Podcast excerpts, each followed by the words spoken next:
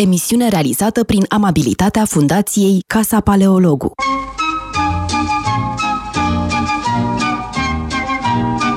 ziua, bine v-am regăsit la emisiunea Metopeca în fiecare marți la ora 1. De data asta am, avem un invitat pe care mi-l doream de multă vreme. Este un om pentru care am foarte multă admirație și afecțiune. Uh, și anume arhitectul uh, Șerban Sturza. Uh, vorbeam cu un prieten comun, nu spun cine, dar Șerban Sturza își va da seama despre cine e vorba, mi-a spus despre el că e un arhitect genial.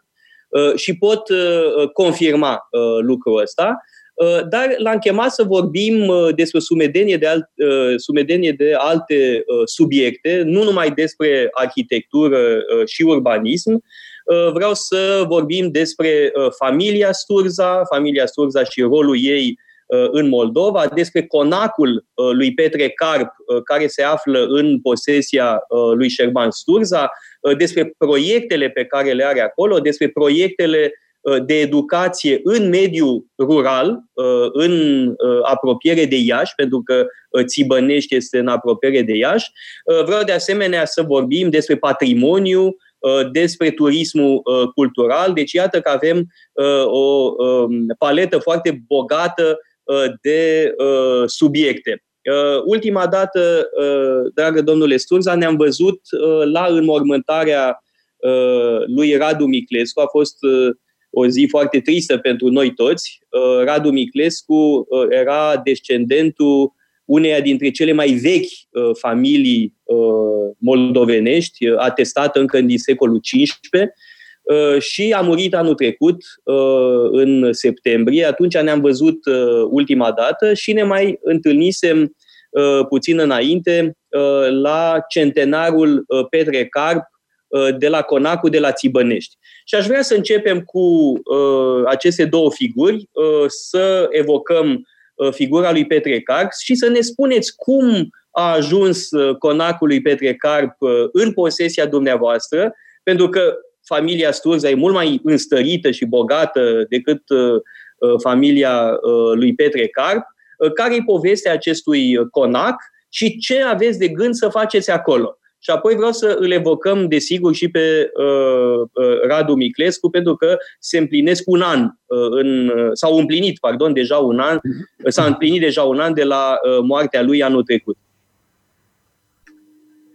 Am să încep totuși cu Radu Miclescu, pentru că îi datorăm atât de mult, foarte mulți dintre cunoscuți, și uh, am să spun că dacă nu era el, și obligația care mi-am luat-o să-l sprijin în restaurarea conacului de la Călinești, eu n-aș fi avut curajul să mă apuc de Țibănești din simplu motiv că nu știam cum să o fac. Și să ai uh, un astfel de legământ sau, în fine, dorință cu un loc pe care nu-l cunoști, cum mi s-a întâmplat mie, la început era o nebunie, pur și simplu.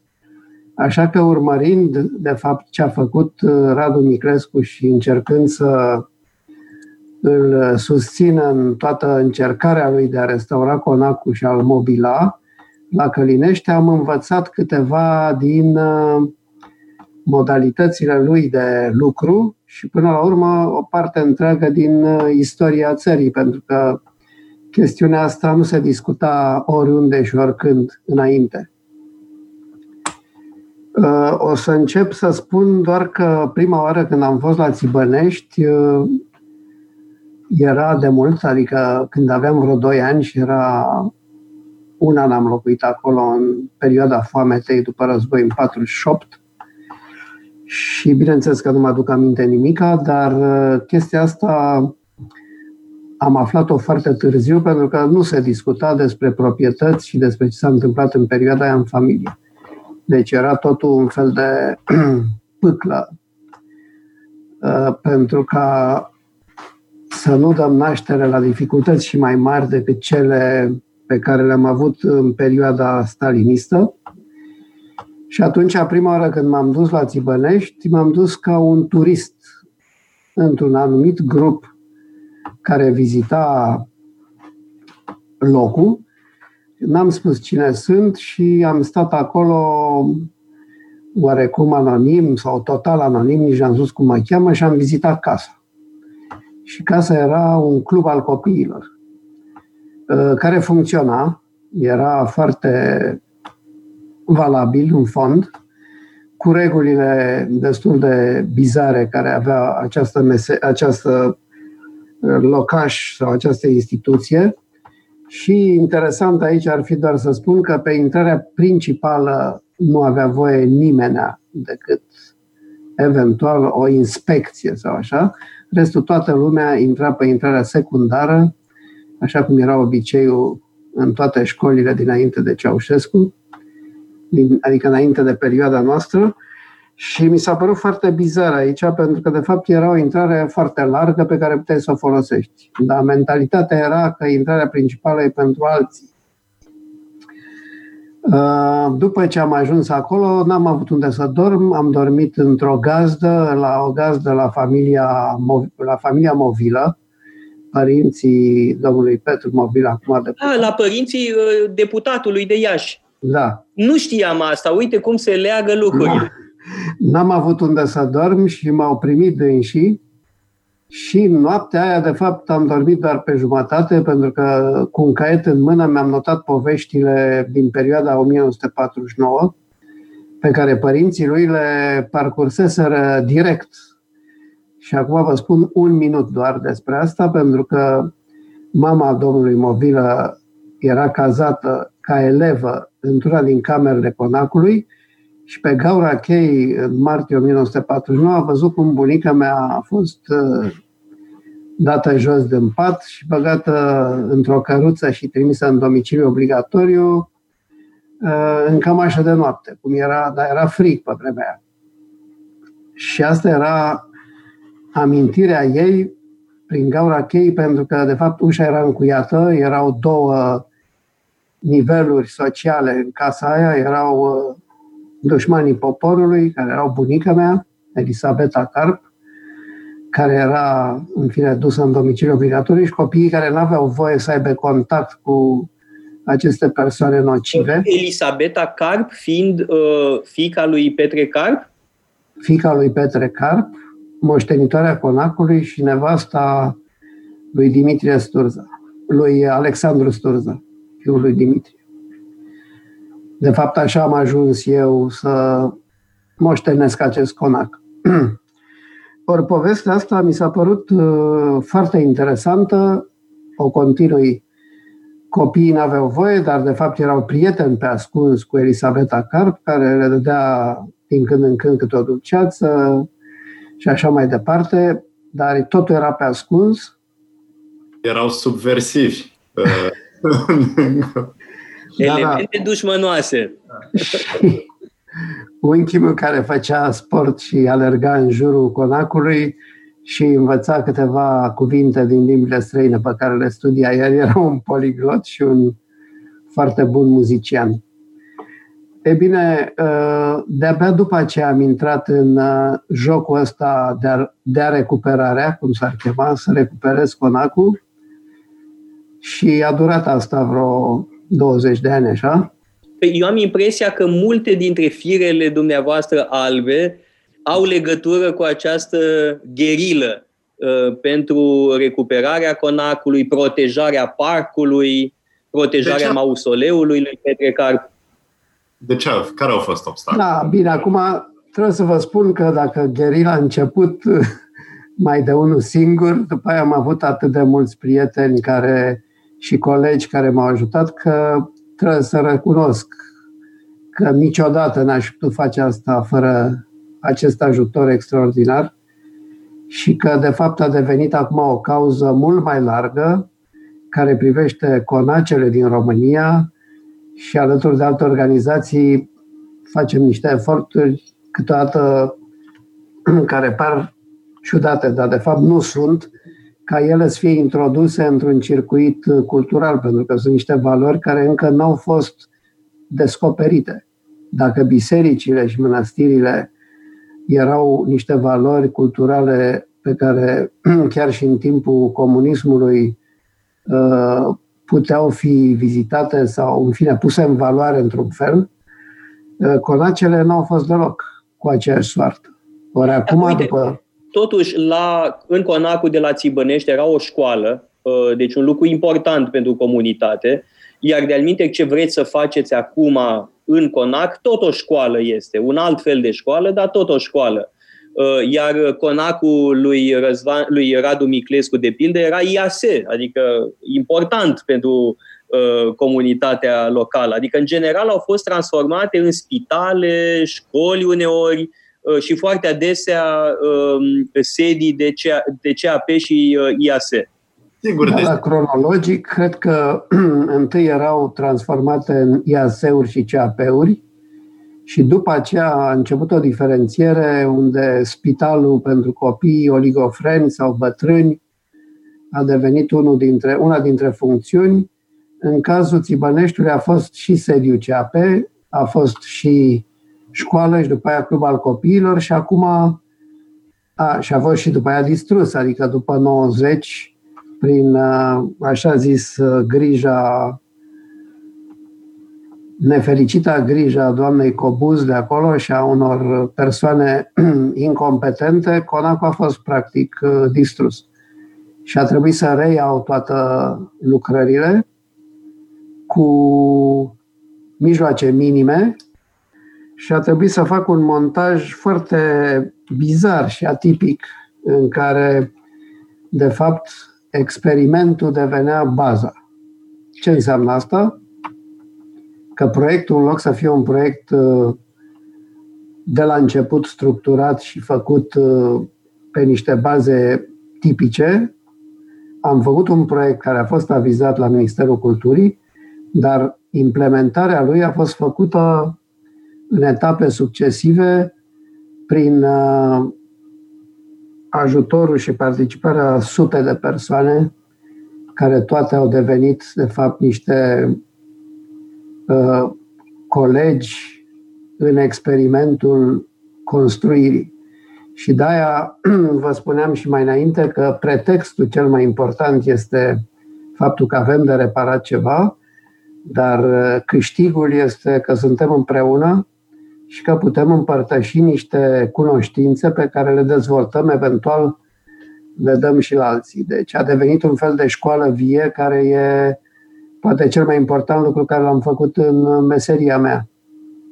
Aș vrea să spun ceva pentru uh, cei care ne ascultă despre soarta conacelor. Uh, multe au fost distruse de la început, în primii ani. Uh, conacul nostru de la Blânzi, uh, care aparținuse familiei Conachi, uh, înainte, deci era foarte vechi și frumos și uh, multă uh, rog, istorie era legată de acel conac, a fost distrus la sfârșitul anilor 40, demolat. La fel s-a întâmplat cu un conac foarte apropiat uh, de cel al lui uh, Radu Miclescu, uh, conacul de la Huțani, uh, care aparținea familiei Caligari, tot așa uh, înrudiți uh, cu noi. Uh, astea au fost uh, primele victime Însă foarte multe conaci au fost distruse după 90. Da? Cum este da. de pildă fabulosul conac uh, uh, de lângă uh, Cotnari, um, Ceplenița, da? o minunăție da? care data din secolul 17 sau 18. Și, din păcate, acum nu se mai văd decât niște resturi triste, niște triste ruine. Uh, deci trebuie spus că distrugerea de după 90 este cel puțin la fel de gravă ca și distrugerea de la începutul uh, terorii comuniste. Uh, și tocmai de aceea inițiative precum cele ale dumneavoastră salvează un patrimoniu care riscă pur și simplu să se ducă de râpă. Și aș vrea să vorbim despre importanța conacelor, despre rețeaua Uh, conacelor, hmm. uh, în special în Moldova, dar sigur, lucrul ăsta e adevărat în mare măsură și uh, în privința Asta. Munteniei. Insistăm și pe diferența dintre destinul conacelor, destinul trist de multe ori, și rețeaua de biserici, mănăstiri, care, bineînțeles, au avut și ele de suferit, dar, dacă înțeleg bine, nu uh, au avut o soartă ceva mai fericită sau măcar s-au făcut mai multe eforturi, măcar după 90, pentru păstrarea lor. Da, cred că cum spuneați, există o diferență foarte mare. Acum ce aș vrea să amintesc, pentru că nu se știe decât din câteva documente care au fost publice odată cu acțiunea asta de demontare a comunismului, e că în 1949, uh, într-una din nopțile lunii martie, de fapt aceeași noapte în care s-a întâmplat și la Țibănești ce v-am povestit, au fost peste 2500 de conace organizat atacate de autorități, oamenii din ele deportați și uh, înstăpânite într-o zi. Chestiunea asta a fost uh, făcută într-o noapte, o distrugere care de fapt acum trebuie să o repari sau dacă ai vrea să o repari, ți-ar trebui jumătate de secol. Asta este, de fapt, puterea organizării, să zicem, chiar dacă este malefică. Ehm, au existat rapoarte de cum s-a petrecut această chestiune, pentru că poliția era obligată ca la sfârșitul nopții, dimineața, înainte de orice, să facă un raport. Și am citit câteva rapoarte și erau uluitoare chiar dacă erau mincinoase, pentru că nimeni nu spunea exact adevărul în rapoarte, erau mult mai brutale lucrurile, uh, acțiunea este foarte impresionantă și doar câteva persoane s-au opus, care au fost împușcate sau băgate în la închisoare. Restul au fost deportați. Acum, uh, după 90, povestea este interesantă pentru că democrația s-a manifestat și prin uh, împărțirea calităților lui Ceaușescu, care distrugea multe chestii, către fiecare. Și atunci cum fiecare considera că are dreptate și putea să facă ceva, uh, o serie întreagă de bunuri materiale, printre care și conacele, au dispărut, s-au distrus. Și asta se făcea în mai multe modalități. Pretextul era la început lupta de clasă, după aceea lupta științifică. Lupta științifică consta în elaborarea unei expertize tehnice. Expertiza tehnică spunea că structura care n-a rezistat prea bine la cutremure sau de-a lungul timpului, toate conacele aveau câte cel puțin 100-200 de ani, trebuiesc uh, întregite. Și atunci s-au făcut documentații după niște principii care acum sunt părăsite din fericire, în care soluția era să le betonezi. De fapt, zidăria să o îmbraci într-o coajă de beton armat la interior și la exterior și să o coși cu niște armături metalice, considerând că toată substanța istorică e egală cu zero și că trebuie să refaci forma din beton. Chestiunea asta au, a fost făcută la multe conace care au rămas, dar cele mai multe au fost abandonate în procesul de retrocedare. Pentru că procesele de retrocedare durau 15-20 de ani, iar oamenii care le, le-au cerut erau oameni în vârstă. De obicei, acțiunile nu au fost duse până la capăt și atunci au căzut într-o ruină care s-a terminat cu jaful. Deci jefuirea lor a fost absolut clasică.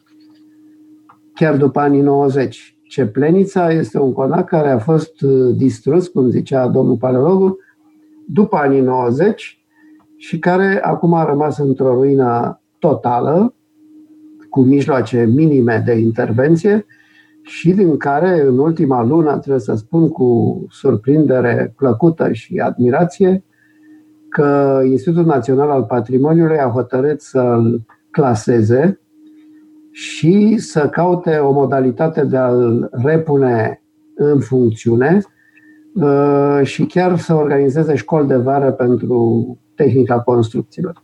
Mi-ați dat deci, o informație extrem de prețioasă. Nu știam că Institutul Național pentru Patrimoniu a făcut lucrul ăsta. Mă bucur foarte mult Uh, nu în ultimul rând pentru că uh, proprietarul conacului era Alexandru Zarifopor, da? al doilea soț al bunicii mele. Uh, eu n-am văzut decât ruinele conacului de la Ceplenița. De-al ce spuneați cu betonul, mi-a adus aminte de titlul unei cărți franțuzești pe care recunosc că n-am citit-o, dar titlul e de milioane. Le criminele du beton, uh, criminalii betonului. Uh, oricum o să mai vorbim despre criminalii betonului, că, mai, că ei fac ravagii uh, nu numai la conace. Criminalii betonului sunt omniprezenți și fac ravagii considerabile. Însă am văzut cu ochii mei la Țibănești ce catastrofă este betonarea am, mi-ați arătat, am văzut, într-adevăr. Da, erați ministrul culturii, ați făcut o vizită acolo. o vizită de lucru. Exact. Și pe I-am când... dat indicații prețioase, nu? Turnea niște beton? Pe când eu făceam descrierea conacului, care încă era chiar într-o stare îngrozitoare, fără ferestre, fără uși, zăpadă înăuntru, uh, domnul Pelărăgu mi-a spus că sunt nebun, că vreau să repar așa ceva. Uh, am recunoscut... cu admirație, stați puțin. Și cred că am zis nebun sau nebun la cap. Nu mai știu cum am zis. nu mai țin minte exact, dar am ținut minte și mi-am luat măsurile necesare, așa că m-am înconjurat de foarte mulți prieteni care m-au ajutat. da. Bine ar fi uh, să mai fie mulți nebuni uh, de genul ăsta, da? care să se dedice unor cauze nobile, în fond. Dacă... Acum, INP-ul, să știți că a făcut în toamna asta un remarcabil workshop acolo, cu studenți uh, arhitecți și cu oameni care se pricep să zidească. Unde acolo? La Ceplenița. Uh-huh. Și au făcut uh, prima boltă, au rezidit prima boltă a intrării și au hotărât să continue lucrurile. Bineînțeles că apropierea de Codnari dă o șansă pentru că ar putea să devină o colaborare între crame și activitatea, să zicem, a oamenilor de acolo din comunitate, dar lucrurile sunt foarte complicat de făcut. A distruge și a, je, a jefui e o chestie simplă. Uh, dar spuneți-ne că... atunci de șansele Țibăneștiului, pentru că Țibănești este la vreo 50 de kilometri, dacă nu mă înșel, de Iași, iar drumul între Iași și Țibănești este infernal.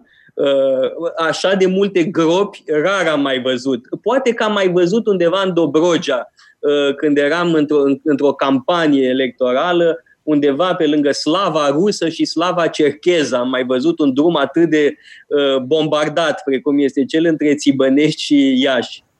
Cum faceți totuși să atrageți lumea acolo?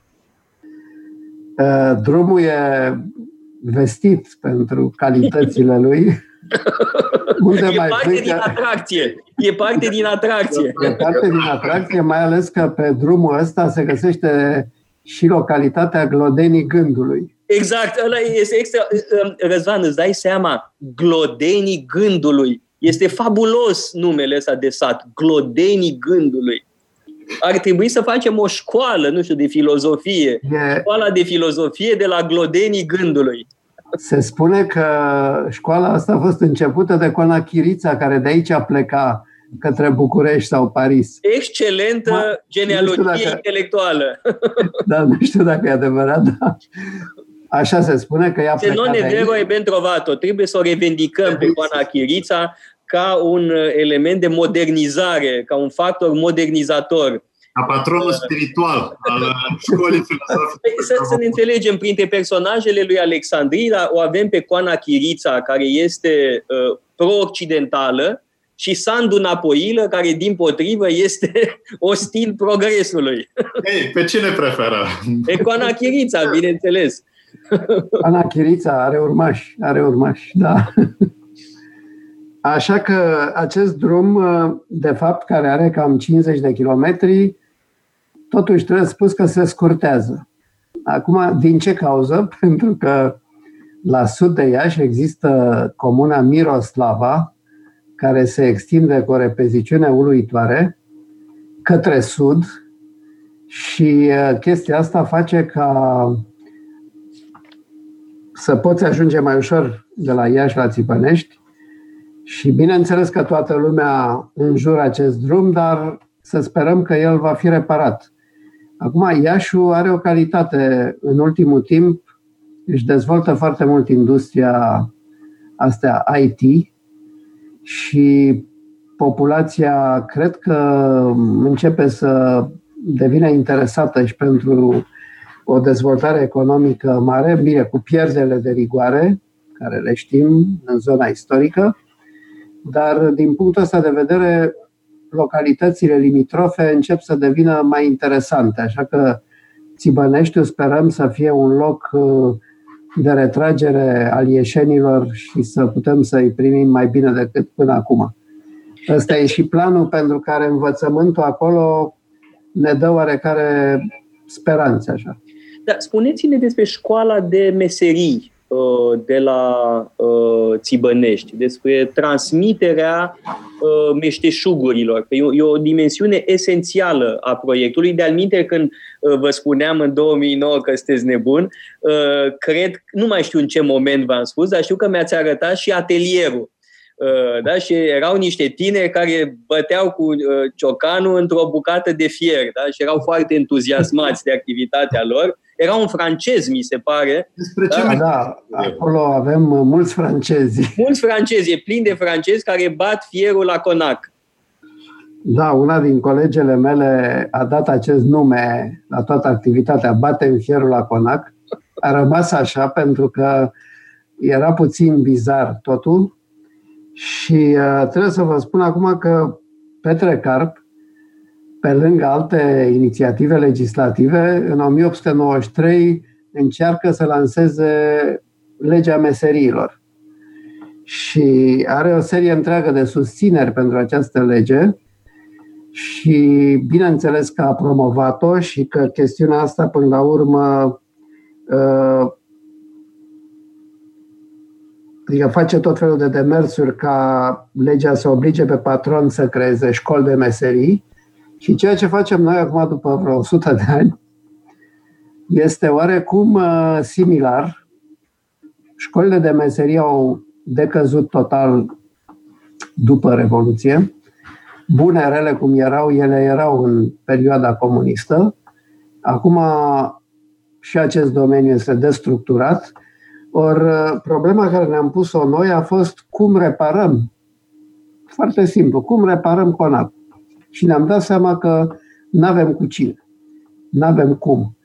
Și atunci am hotărât două lucruri care au fost esențiale. Una este să folosim materiale naturale și tehnici pe care le mai știa câte unul prin sat. Și al doilea lucru era să facem un atelier l-am ales pe cel de fierărie pentru că era cel mai ușor să faci o fierărie. Uneltele ți le faci singur dacă ai un fierar.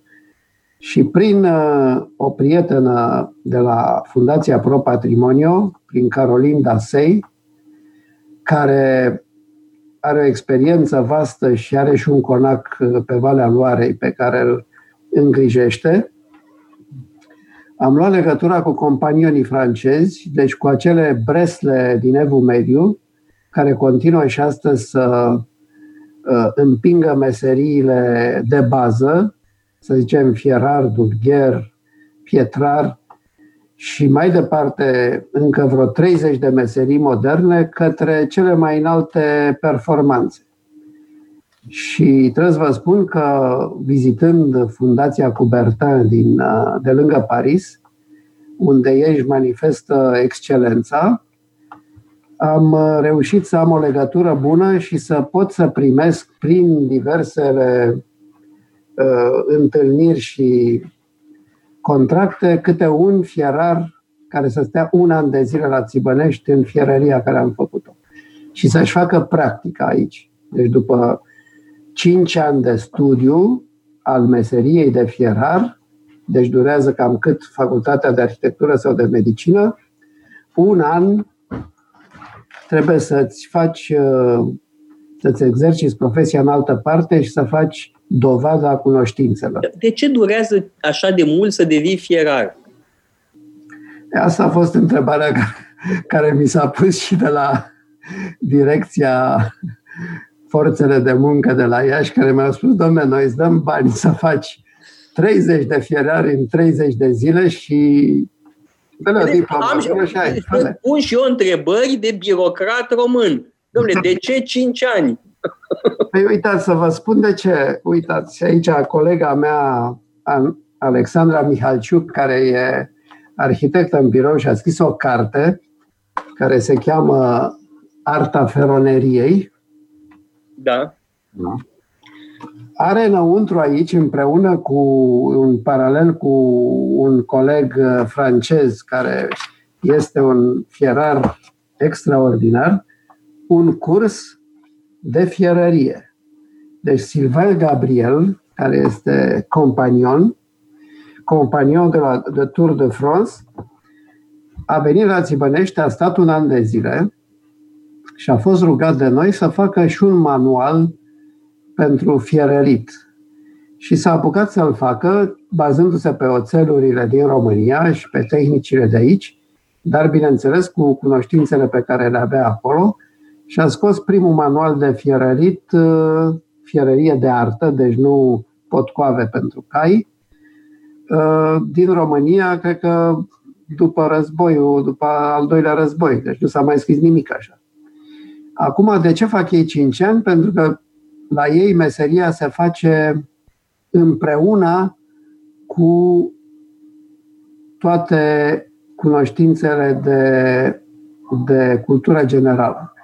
Deci ei fac desen, fac tehnologie de materiale, fac uh, engleză, fac istoria artelor și asta o fac într-un regim foarte strict după masa, pentru că dimineața lucrează într-o întreprindere. Și atunci, de fapt, e un fel de școală profesională extrem de dură, care pregătește competențe la cel mai înalt nivel și care după aia vor intra în, așa zisul, câmpul muncii, cum se spune, în producție, dar pe un palier egal cu ceilalți. Deci nu există o diferențiere din punct de vedere al diplomei. Există o diferențiere doar a cunoștințelor. Adică dacă tu ai nevoie de ceva special, o să-ți iei un companion fierar și ai să faci restaurarea unei piese din secolul XIV, XV, XVI. Dar dacă vrei să faci o piesă pentru un zgârie nori, pentru că s-au făcut astfel de concursuri, de exemplu sistemul Spider cu care ții fațadele de sticlă, experimentele, primele experimente se fac tot cu oameni de genul ăsta care sunt foarte buni cunoscători ai tehnologiei. Și atunci, de fapt, există un vârf de meseriași care trag după ei o întreagă piramidă de oameni cunoscători în meseriile tradiționale, care, cum vă spuneam, la un moment dat s-au extins și acum există patisieri, deci patiserie, caroserie de mașină, uh, pielărie și așa mai departe, în care ei sunt excelența.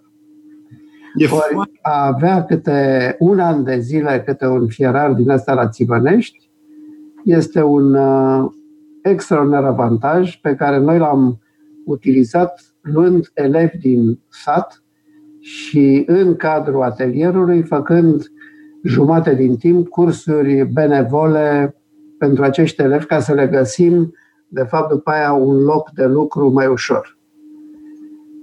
Asta a fost experimentul foarte mare. Am reușit să exportăm pentru învățătură și doi elevi în Franța, unul la Strasbourg, unul la Paris, chiar la Fundația Cubertin, pentru că trebuie să vă spun că oamenii din mediul rural de la noi sunt extrem de bine mobilați din punct de vedere al mișcărilor și al uh, capacităților fizice. Și adică n-au asta... două mâini stângi. Da. Nu, nu, nu s-au descurcat, s-au descurcat foarte bine. Uh, partea mai proastă a fost cu, uh, cu cinstea. Deci unul dintre ei, din păcate, a furat sculele colegilor și a fost ostracizat în maniera cea mai dură din această familie care de fapt lucrează și își împărtășesc uh, cunoștințele de la unul la altul în niște maniere foarte exacte. Unul din principiile transmiterii este următorul, că pentru meserie trebuie să faci absolut totul cu o singură excepție, să nu-ți dai viața pentru ea. Și la întrebare de ce să nu-ți dai viața, răspunde ca să poți să o transmiți mai departe. Deci... De, uite, la noi în filozofie e invers. Cel mai important dintre noi și-a dat viața, Socrate. da. M-a, m-a interesat foarte mult ce a spus despre modelul medieval, modelul brestelelor pentru da. astfel de meșteșuguri, pentru că, bineînțeles, mă așteptam ca uh, Revoluția Industrială să fi distrus astfel de brestele, astfel de tradiții, mai ales în țări dezvoltate cum sunt Franța, Anglia, bineînțeles, spațiul german. Uh, a existat, știți cumva a existat aici o transmitere continuă a acestor meserii, a acestor bresele? Cred sau că este a existat o continuitate, dar bineînțeles cu câteva break-uri. Eu nu știu foarte bine lucrurile astea se discută destul de puțin. Unul dintre, una dintre lovituri a fost războiul. Uh, ambele războaie, pentru că acești uh, meseriași erau niște wanderer, niște călători și în spațiu german și în spațiu francez. Și atunci se foloseau eventual și pentru informații și chestii de-astea. Deci au fost atunci desfințați. Pe de altă parte, a mai existat o schismă, dacă nu mă înșel, între dânsii, pentru că au apărut sindicatele și sindicatele au polarizat o parte dintre ei și au fost diverse uh, ciocniri extrem de serioase, până la uh, ciocniri, uh, cum să zic, contundente, directe, care s-au aplatizat acum pentru că statul, vorbesc de statul francez acum, are o tehnică foarte inteligentă de a gera totul, de a controla. Și tehnica este următoarea. E un mecanism care e așa, toți constructorii care vor avea nevoie în viitor de acești specialiști dau o cotă din uh, uh profit care se depune la stat și din această cotă e organizată învățământul și pregătirea celor 5-6 ani, după care acești oameni intră în industria de producție franceză, uh, absolut normal și atunci cei care au dat această cotă, de fapt, se bucură de uh, efecte, adică rodul unei profesii ca lumea și acuratețe în detalii și, până la urmă, profitul direct care provine de aici. Există un sistem similar și în alte țări? în special în Europa? Nu, există companionajul german, pe care îl avem și noi la Sibiu. Din fericire există acolo câteva bresle care vin și uh, fac diverse proiecte, execută acolo. Noi încercăm acum să-i uh, întâlnim puțin pe germani și pe francezi, încercăm să facem o, o chestie convivială, cumva, Eh, dar la german cred că regula e puțin altfel. Nu o cunosc atât de bine. Și am putea imita eh, modelul francez sau modelul german în, în România pentru uh, transmiterea meșteșugurilor. Cred că ar fi extraordinar de important. Aici ați spus o întrebare care e foarte actuală. Noi suntem prin Fundația Pro Patrimonio, în care eu sunt uh, executivul. Uh, într-un proiect care încercăm să-l montăm acum și care ne-ar place să devină un proiect uh, pentru România, adică un proiect uh, de importanță națională și în care să încercăm să transformăm sau să adaptăm sistemul de companionaj francez în România pentru educație profesională. Și, uh, în fine, domnul ambasador a făcut o vizită, ambasadorul României în Franța, a făcut o vizită acum la Fundația Cubertan, e doar chestiune de o săptămână, foarte proaspătă, în ideea de a se interesa și de a vedea în ce mod acest sistem ar putea să fie introdus, pentru că el are beneficii extraordinare economice și practice. Uh, trebuie să vă spun că Lucrul ăsta va fi poate unul din proiectele centrale ale Fundației Pro Patrimoniu. Dacă nu vom reuși noi, măcar o să putem pune o bază la ceea ce vor încerca în continuare alții. Dar mi se pare un lucru foarte important. Dar aș vrea să vă pun amândurora o întrebare și ție, uh, Răzvan. E o chestiune care ține de filozofia educației. Pentru că se vorbește foarte mult de uh, învățământul teoretic, să spunem, și învățământul profesional, da? ca fiind două direcții diferite. Uh, ori uh, mă gândesc la uh, autorii clasici uh, care spun că pentru oricine este important să deprindă Uh, o meserie. De pildă, Emil, uh, în, în Emil, pardon, Rousseau, susține această idee că oricine ar trebui să învețe un meșteșug. Bun, acum, sigur, eu citez uh, această idee a lui Rousseau, eu nu sunt în stare să bat un cui. Adică pot să bat un cui, dar riscul e mare să ajung după aia la uh, doctor. Uh, deci, uh, eu vorbesc despre, despre un ideal care, din păcate, nu mă cuprinde și pe mine. Dar nu cumva suntem ființe uh, atrofiate atunci când nu cunoaștem un meșteșug? Te întreb pe tine, Răzvan, da? ca filozof, ai citit și tu Emil al lui Rousseau, nu? Ce părere ai despre asta? N-ar trebui cu toții să învățăm așa ceva? Bun, pe de altă parte, eu am rămas cu un gust amar din școală de dinainte de 89 cu practica. Practica era ceva oribil. Detestam practica, dar ideea uh, de bază s-ar putea să fie cât se poate de uh, valabilă. Acum mă gândesc la autorii, până la autor cum e Rousseau, Emil, mă mai gândesc și la alții. Uite, Spinoza, bineînțeles, care șlefuia lentile, adică se ocupa de un meșteșug. Și Sfântul Pavel care făcea, uh, cum se cheamă, corturi. Da. Dar, uh, în perioada aia, un astfel de meșteșug era uh, unul foarte lucrativ. Da? Și era unul foarte lucrativ și multă lume în societate se ocupa de așa ceva. Astăzi, mulți ar gândi, și-ar pune problema, bun, ce înseamnă activitate practică? Înseamnă un meșteșug, dar poate înseamnă și, știu, uh, un alt tip de meserie care nu necesită efort fizic. Ori, eu cred că Uh, meșteșugul este valoros în măsura în care valorifică uh, faptul că suntem uh, ființe care au corp și care nu-și exersează doar rațiunea, rațiunea imaterială. Ori așa ceva cred că este mult mai complicat de făcut în societatea noastră. Uite cum ne povestea Șerban Sturza. Sunt puține școli, bun, mai ales în România. Adică nici nu prea ai unde să deprinzi așa ceva și nu au o aplicare atât de largă cum aveau în perioada lui Rousseau.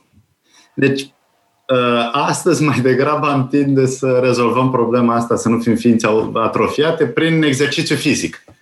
Cred că este mai la îndemână. Aoleo, lasă-mă cu sportul. Acum eu aș adăuga ceva la ce spuneați, ă, domnul Ioan, și anume că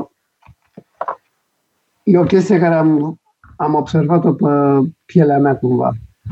Uh, mulți studenți care au venit să-și facă practică la Țibănești, fie cu fierul, fie cu tencuiel, fie cu alte tehnici tradiționale, uh, și-au revenit anul următor, au afirmat că anul școlar, care era anul academic între cele două întâlniri, a avut pentru ei o foarte mare semnificație, dar schimbată față de cea dinainte.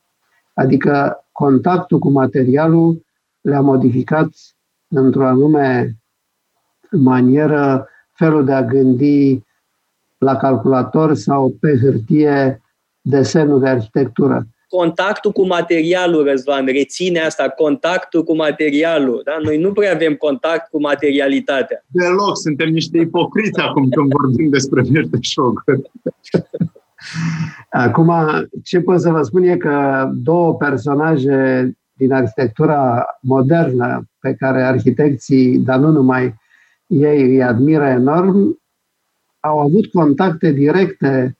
Unul este Peter Zumthor, un uh, vestit arhitect elvețian care a pornit uh, cunoașterea de la tâmplărie și toate proiectele lui, din acest motiv, au o tectonică și o, o modalitate de a se justifica prin ele însele mult mai profundă decât un proiect uh, care a pornit de la o cunoaștere abstractă a lucrurilor.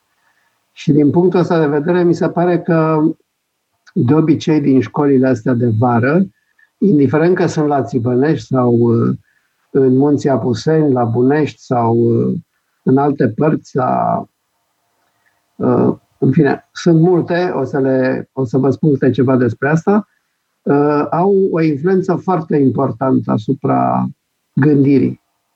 Este o chestiune care te face să fii liber și, de fapt, unul din principiile de la Țibănești este că ai voie să greșești.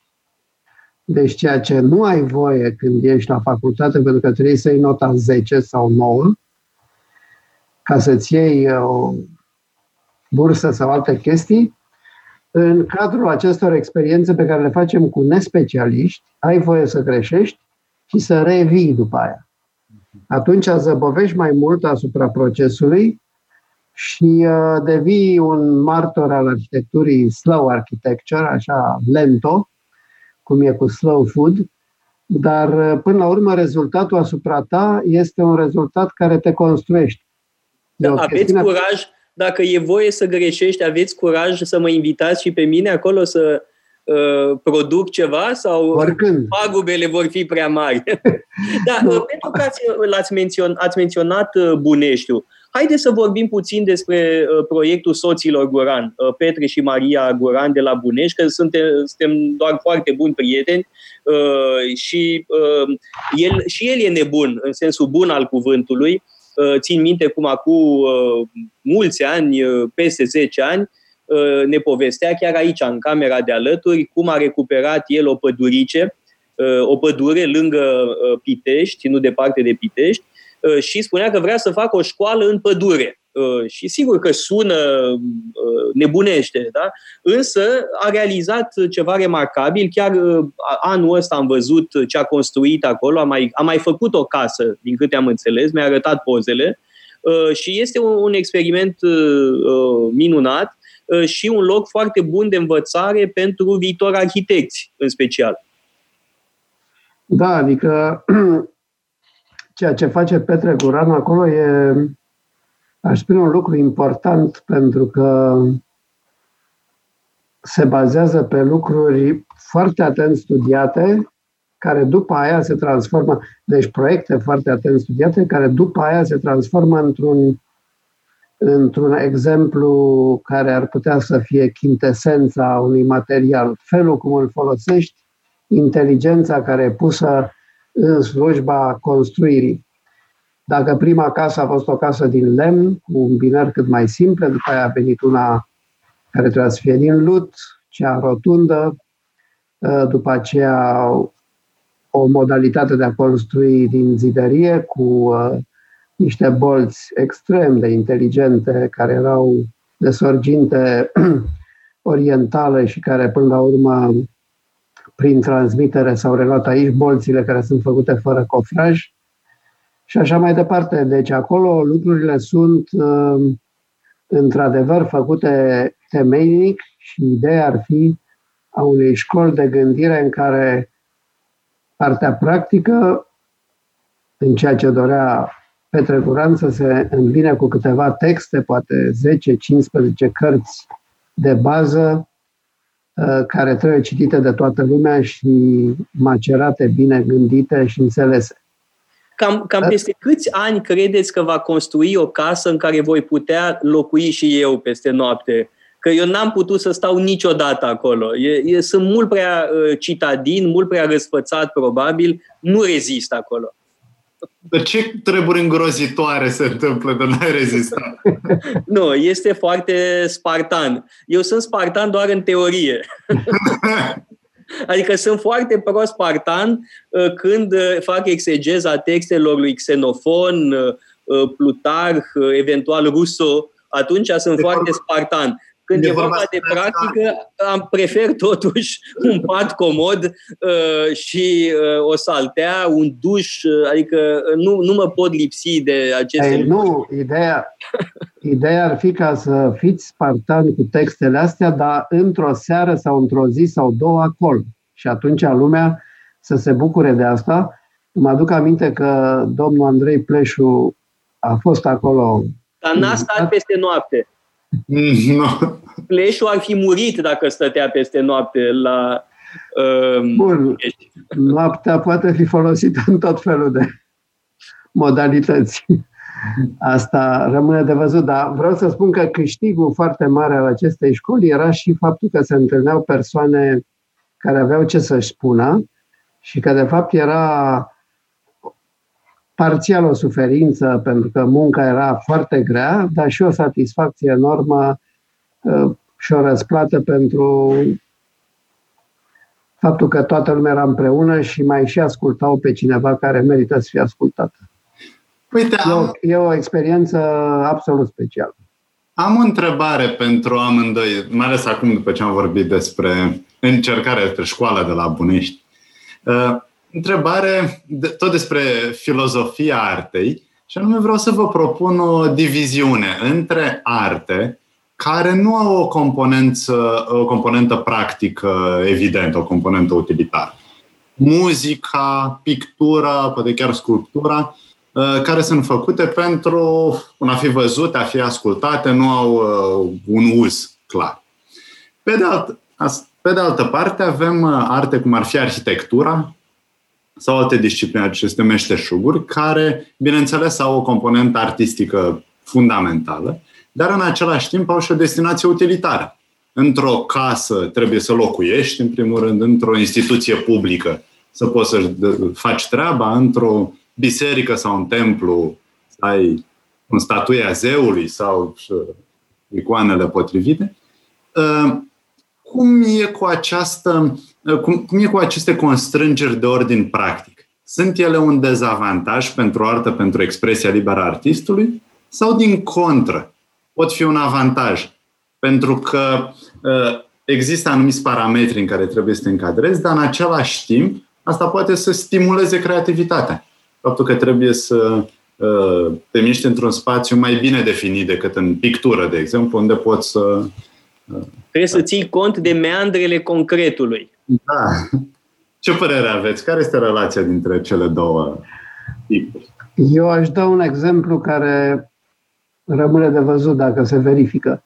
Noi facem, am reparat în mod practic și foarte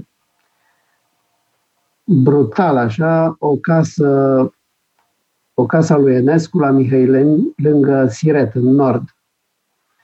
Uh, era o casă de lut care avea niște calități remarcabile compoziționale de arhitectură, dar era citită de lumea contemporană ca o casă țărănească cu toate că nu era deloc țărănească și cu toate că acolo stătea o familie foarte cultivată, care avea pian și așa mai departe. Familie de preoți. Familia mamei lui Enescu. Și uh, cu ocazia asta am denumit proiectul, sau în fine ce urmează, pentru că iarăși revin la ideea că clădirea este doar un pretext, uh, Academie de Muzică și Studiu Sunetului. Acum, de ce am adăugat uh, chestia asta cu studiul sunetului? E pentru că cred că constrângerile sau ceea ce ne interesează zilnic și ne face viața, uh, cum să zic, ne obligă viața să funcționăm, sunt lucruri care au atingere tot timpul și cu partea artistică și foarte abstractă.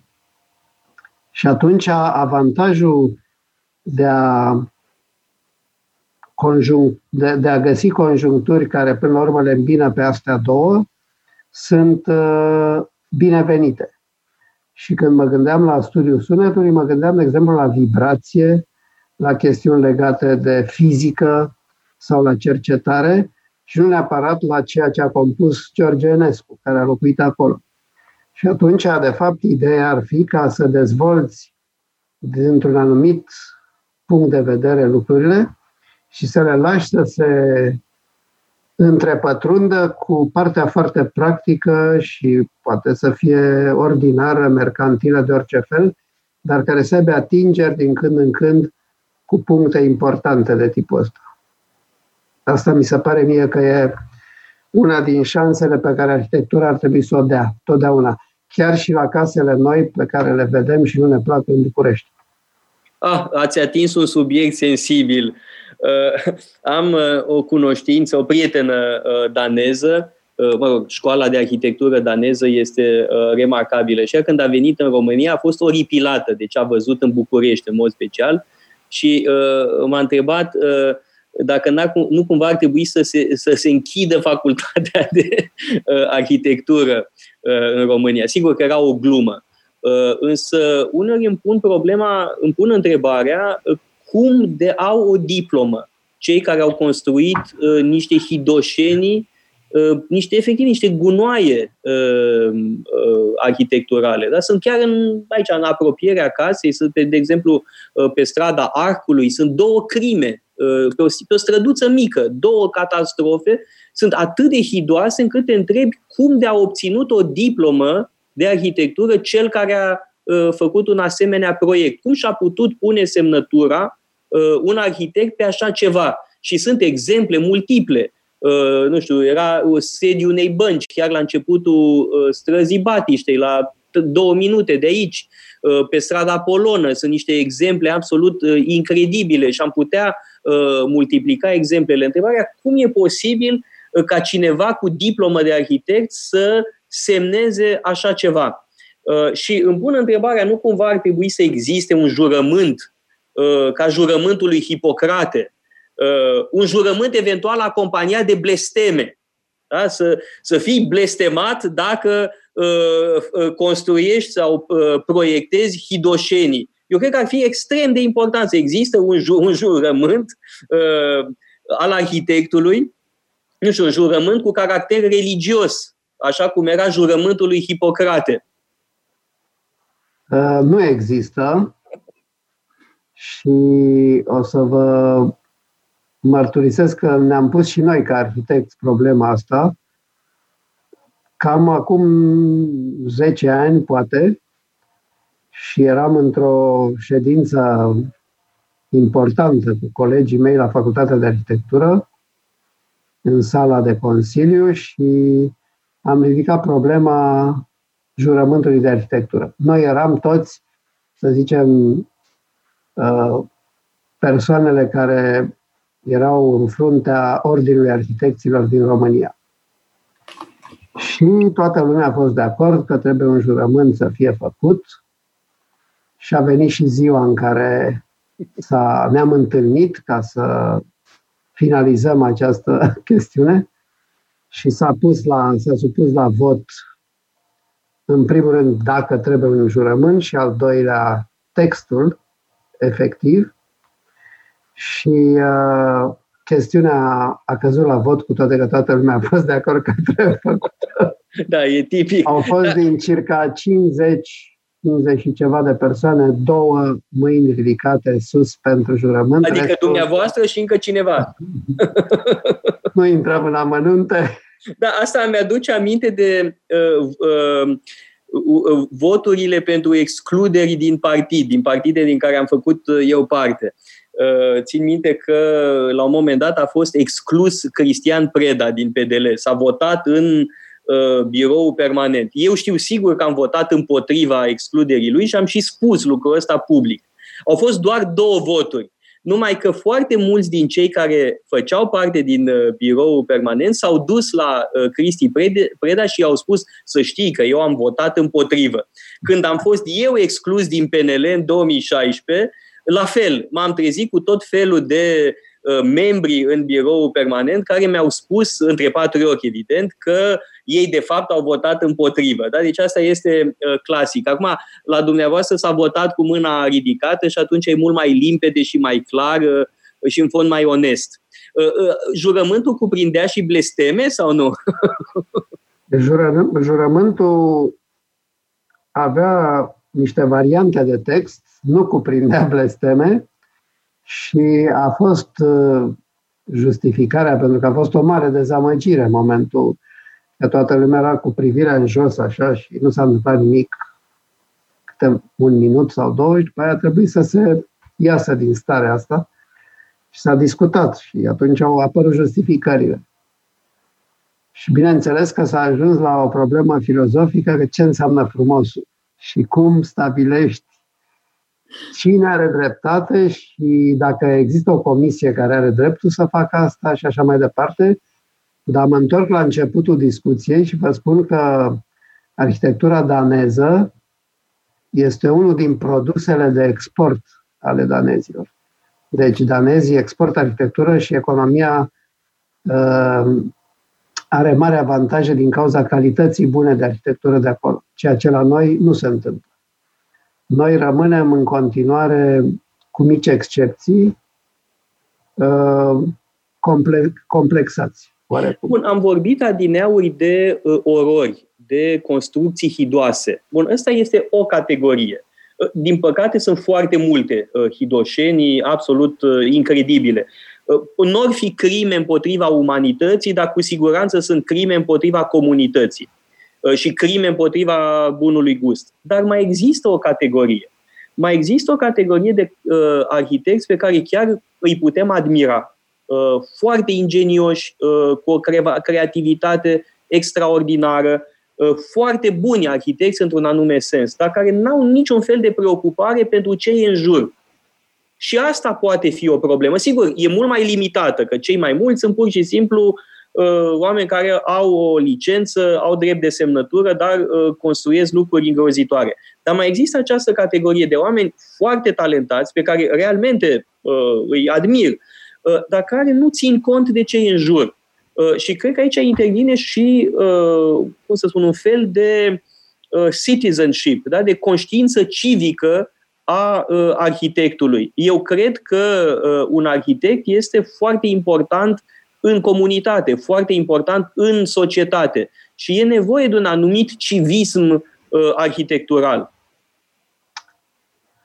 Da, aici ar trebui să distingem probabil câteva lucruri. Unul este că totuși suntem o țară latină cu persoane care vor să-și uh, asume un ego puternic și că din punctul ăsta de vedere conceptul de baucultur, conceptul de a privi lucrurile în ansamblu și de a te subordona până la urmă unor uh, necesități pe care toată lumea, societatea le simte, au mult mai puțină importanță. Deci la noi, star arhitectul este poate piesa către care tinde toată lumea și este una din lecțiile care li se dă în Facultatea de Arhitectură la început, că trebuie să devii un star. Oricum nu poate toată lumea să devină un star, poate devin unul sau doi și restul sunt niște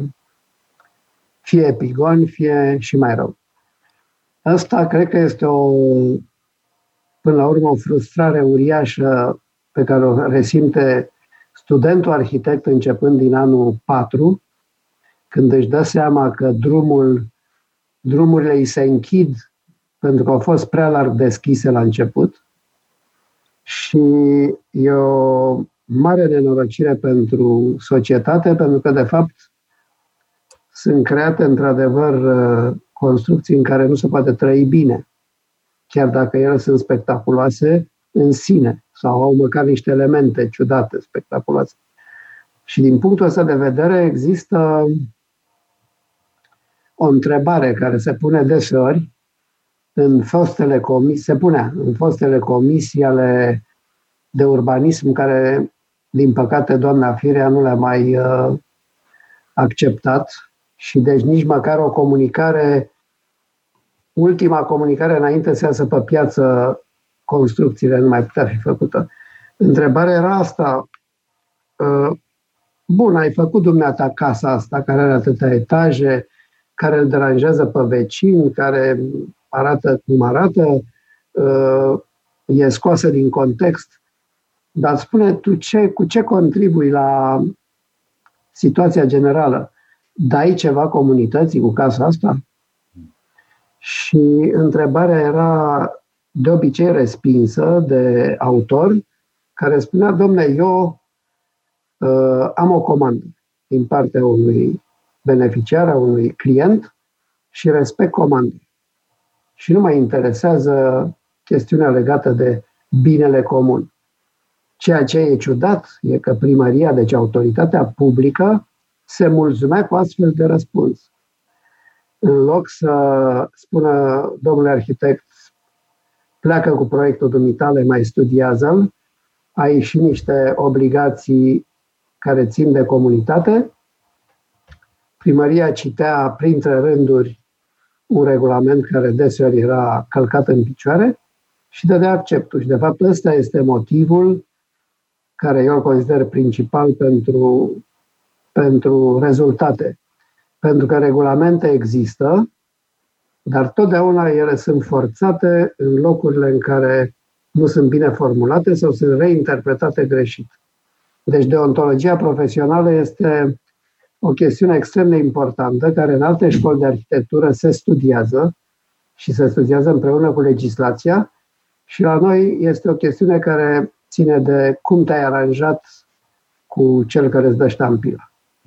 Deci Așa, se da. reduce la o, un aranjament negustoresc care anulează, de fapt, mare parte din ce ai învățat în facultate. Așadar, e o problemă de etică, până la urmă. Absolut. O problemă de etică. Uh, așa Altfel, când eram, mai vreau să vă spun ceva, când eram președintele Ordinului Arhitecților, aveam deseori persoane din străinătate care veneau să-mi spună ce au de gând să facă în București. Și deseori, aceste persoane care erau, uh, în fine, vreau să facă profit cât mai mare. Veneau într-o țară străină și vreau să facă profit. Spuneau, dar cum vă puteți permite și mă lăsați pe mine să fac ceea ce la mine în țară n-am voie?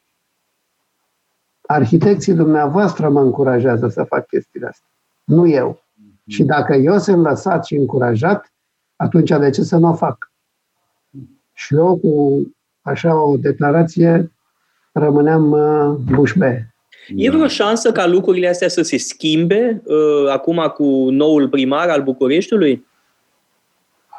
Eu sunt sigur că există o măsură a lucrurilor care va fi reechilibrată, dar sunt îngrijorat pentru nou primar dacă nu va fi sprijinit. Deci mie mi se pare că a merita un nou primar înseamnă a fi obligat să îl sprijini ca să poată să intre într-un circuit firesc pe care ani de zile uh, l-a bulversat un alt mod de a privi lucrurile, în care, de fapt, confortul orașului nu era considerat și nu este considerat nici acum ca o chestiune cardinală. Deci, uh, publicitatea e una, mai ales când este lipsită de transparența actelor, cum e acum, deci primăria pe timpul doamnei Firea a fost o primărie care era absolut mafiotă în comportament. Și Dar și înainte. Poate? Și înainte, adică nu, și înainte era foarte opacă. Și înainte, dar pot să vă spun că între toate fazele au existat, de exemplu, perioada Videanu, Băsescu, în care primăria putea să aibă ședințe uh, de urbanism și să judecau proiectele. Că erau bune sau nu, e partea a doua. Că se făceau lucrurile perfect, iarăși e discutabil, dar exista măcar posibilitatea să afli ce se petrece. în ultima perioadă nu aflai absolut nimic, ori lucrurile care le vedem acum edificate sau în fază de șantier sunt rezultatul unor proceduri care s-au petrecut cu 2, 3, 4 ani înainte și pe care nu mai poți să le oprești. Este o chestiune care, la care totdeauna când interviți se spune Nenica, ai venit prea târziu. Puteai să ne spui acum trei ani. Noi avem toate avizele, uite așa și facem așa. Și tu dacă spui, păi da, dar noi n-am știut, se întoarce spatele. Deci lipsa de transparență a fost și, până la urmă, explicația de bază pentru intervențiile mele personale contra doamnei Fire. Da, știu că ați avut o corespondență foarte bogată, dar unilaterală. adică dumneavoastră a. scriați, dar degeaba scriați. Adică scriați pentru, pentru noi. că vă, vă citeam de fiecare dată, dar n-a, n-a existat niciun răspuns Ba nu, a existat totuși un răspuns. Uh, dar nu cel pe care l-ați fi așteptat. Nu, nu, eu uh, am avut un gând foarte clar care l-am exprimat și public în cadrul profesiei. De ce faci, domnule, lucrurile astea? Și am explicat foarte clar. Le fac pentru că lucrurile astea trebuie știute. Am în spatele meu 20 de adrese care sunt adrese oficiale către primărie, care încep cu stimată doamnă primar și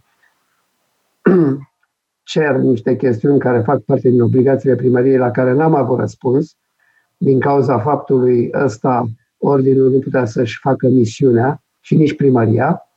În momentul când am observat asta, am luat hotărârea să ies în public scandalos, cum am făcut-o, cu speranța că după ce îmi voi termina mandatul, echipa care vine va putea să spună acum că a plecat ăsta, Sturza Scandalagiu, hai să punem lucrurile împreună și să le construim pe alte baze.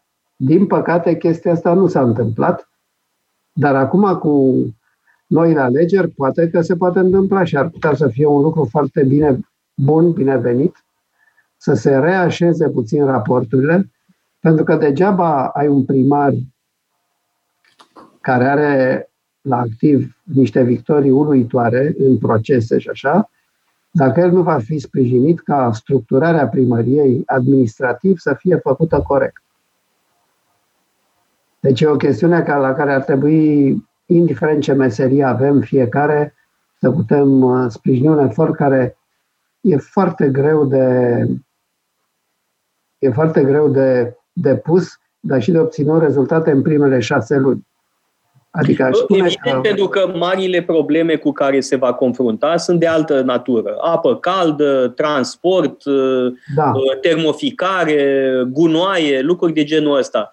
Uh, bun, motivul uh, pentru care l-am susținut pe Nicușor Dan de atâta vreme este interesul lui pentru patrimoniu.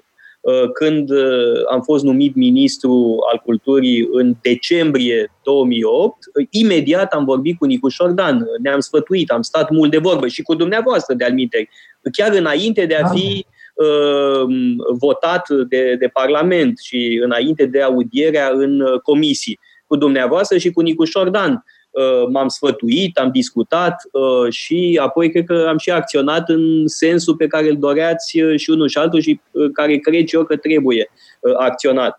Motivul pentru care l-am susținut de atâta vreme este legat, evident, de patrimoniul cultural bucureștean. Întrebarea e cum putem să-l ajutăm și nu mă refer aici doar la dumneavoastră, la mine, eventual la Răzvan Ioan, ci cum poate fi Uh, susținut, cum poate fi ajutat, pentru că uh, nu e ușor. Da? E vorba de uh, un aparat administrativ. Eu nu vreau să spun acum că aparatul respectiv este cu totul dezastros, ar fi excesiv așa ceva. Sunt convins că sunt oameni competenți și onești în aparatul administrativ al primăriei, dar întrebarea e cum faci pentru a sprijini pe cineva care evident că uh, este animat de intenții cât se poate de bune. Aici există, cred, două probleme. Uh, problemele pe două tipuri de probleme, pe termen scurt și pe termen lung. Pe termen scurt, imediat, aici e vorba strict de administrație, de măsuri imediate care trebuie luate. Uh, ce ai spus, termoficare, trafic și așa mai departe, le știm. Pe termen lung, în schimb, e vorba de probleme morale cum uh, am, am văzut deja în discuția de azi, cum uh, formezi arhitecți, dar nu numai. Să ne gândim cum formează școala românească. Uh, când cinstea nu este o problemă, ne gândim la plagiat, ne gândim la toate... Răzvan, sigur că probleme, sunt probleme importante de termen lung, dar unele care țin de patrimoniu sunt pe termen scurt. De exemplu, proiectul de la Palatul Știrbei. Ce facem concret în privința respectivului proiect? Uh, pe care eu l-am blocat de alminte când eram uh, ministru uh, mai exact la sfârșit, în 2009. Ce facem cu asemenea proiecte și nu e singur, da? mai sunt și alte proiecte. Cum procedăm? Ne legăm de monument, da. să nu fie distrus. Eu cred că cea mai simplă și firească mișcare de început este problema transparenței și legea privind transparența, care te face să afli din timp ce se petrece. Deci asta este o chestiune cardinală care trebuie repusă în drept. Da, e adevărat, dar românii sunt foarte pasivi, nu, nu reacționează. A, a, românii, noi românii, nu, eu nu mă exclud din ecuația asta, suntem destul de pasivi. Dar se uh, învață, când... treaba asta se învață. Bun, se învață, și, dar... Și vă spun că e o chestiune esențială să știi despre ce e vorba din timp. Al doilea este, cred că să te bazezi, deci dacă primăria ar avea o deschidere cât de cât și către Ordinul Arhitecților și către Uniunea Arhitecților, atunci ar privi lucrurile într-un mod uh, uh, puțin mai larg și ar putea ca proiectele pe termen lung să înceapă să conteze, pentru că există o gândire și pe termen lung care nu ține neapărat de cea etică, o să vorbesc și de cea etică, dar acum mă referam la faptul că o urgență sunt monumentele, sunt proiectele, autorizațiile de construire de tot felul, mai ales în zonele protejate, dar mai există și o gândire urbanistică care ține de gândirea în mare, de structura Bucureștiului, de felul cum o administrezi, de ce atâtea primării de sector, câte, ce fac și așa mai departe. Deci o să fie un lucru care, dacă nu-l faci din timp, chiar dacă trebuie să te ocupi de termoficare între timp, se vor aduna niște gheme uh, de probleme care nu le mai poți descălci. Deci, ar trebui ca să existe fluiditate în problemele curente, ar trebui ca Comisia Zonală a Patrimoniului, care are niște deficituri uriașe la ora asta, să fie pusă de acord cu politica generală și asta se face prin o comunicare, în primul rând, și prin transparență. După aia vom vedea cum e, pentru că atâta timp cât nu există transparență și partea etică începe să se ascundă și să nu mai conteze. Asta mi se pare că e o chestiune care la București funcționează extrem de prost. În Iași, sau mai bine să zicem, mai corect în Cluj, lucrurile sunt mult mai bine structurate din punctul ăsta de vedere. Poți să știi ce se întâmplă. La București nu știi niciodată ce se întâmplă. Da, este o opacitate totală. Totuși și la Iași sunt câteva catastrofe. Da, oh, câteva... Sunt. Uh, iar și, din păcate, și Clujul este pocit de câteva uh, construcții complet uh, nepotrivite, dar e adevărat că în mare e cu totul altfel. Acum, cred că are legătură, poate, eu nu mă pricep, dar cred că are legătură și cu structura urbană a orașelor din spațiul maghiar-austriac și structura orașelor din spațiul nostru, mă rog, Moldova și Muntenia structura orașului e diferită. Uh, Iașu sau București aveau o altă structură. Sunt, uh, um, cum să spun, alt tip de clădiri. Erau case cu uh, grădini. Da? Și au tot apărut blocuri între clădiri istorice. E adevărat și la Iași și este încă mai adevărat la București. Asta e clar. Deci observația asta e evidentă. Asta nu înseamnă însă să ai pierdere atât de mari, pentru că, de fapt, Constatarea acum este una pe care ați spus-o la un moment dat, că pierderile după anii 90 sunt enorme și ele nici măcar nu sunt listate sau cuantificate. Uh, dacă mă întorc la conace, aș spune că din circa 60 de conace listate în Moldova, acum numai 9 sunt în funcțiune și pot fi utilizate. Care sunt alea nouă? Să știm și noi. Am aici o listă, sper că e corectă, e de la colegii mei uh, uh,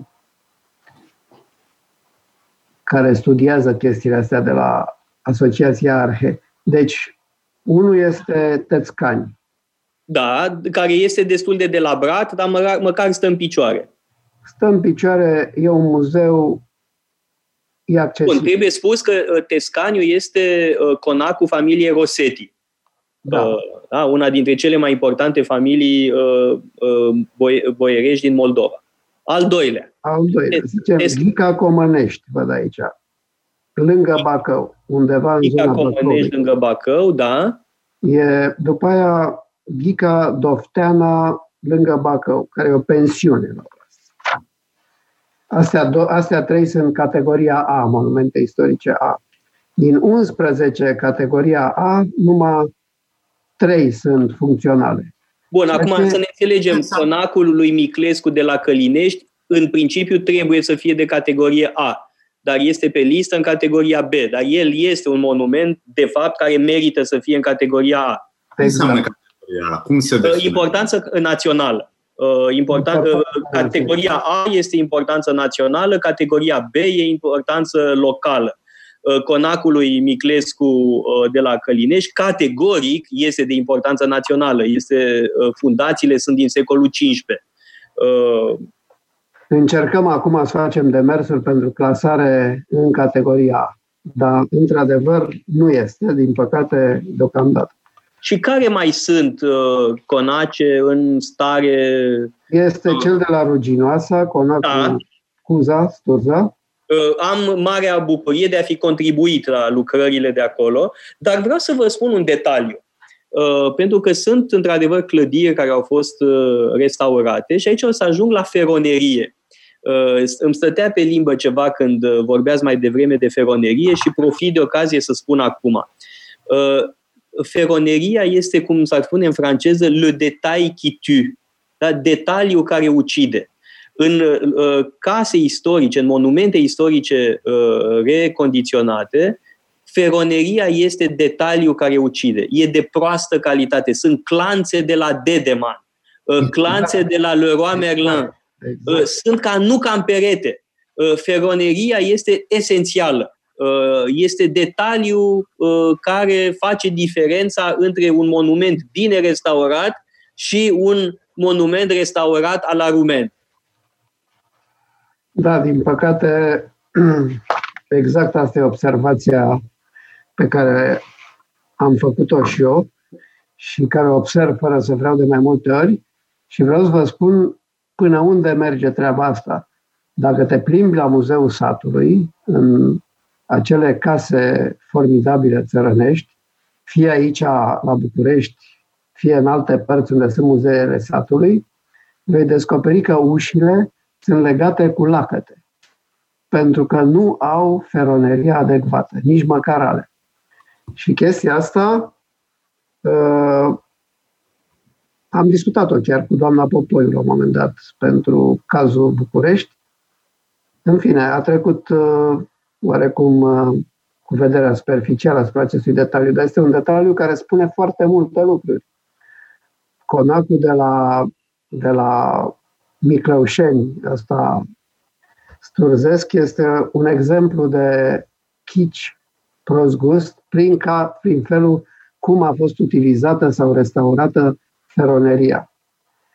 Cu tot felul de detalii improvizate care în momentul când i-am luat pe fierarii francezi să vadă despre ce e vorba, să facă un raport, au fost îngroziți pur și simplu și au hotărât acum să facă niște exemple de bună practică în Țibănești care să le arate și eventual la o viitoare restaurare să se țină cont de asta.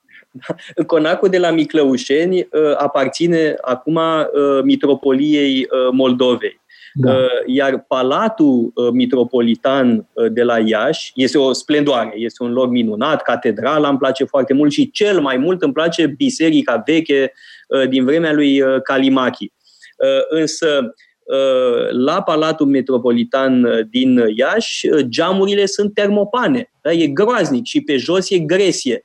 Și îl întrebam mai de mult pe uh, mitropolitul uh, Teofan, în alt preasfințite, nu vă deranjează termopanele și gresia? Și mi-a spus, ba da, groaznice sunt. Pentru mine e un chin uh, să văd uh, ororile astea, dar n-am ce să fac. Uh, cu astea m-am trezit, uh, merg mai departe cu ce am. Da, deci feroneria trădează. Dar uh, uh, să revenim totuși la Conace, că ați spus un lucru uh, foarte important la un moment dat și aș vrea să-l reluăm, și anume includerea conacelor existente, câte ori mai fi, 60 din câte am înțeles, da? poate mai puțin, poate mai mult, cum le putem include într-un proiect turistic coerent? Cum se poate face turism cultural Uh, incluzând și punând în valoare aceste minunate uh, conace din Moldova și din Muntenia.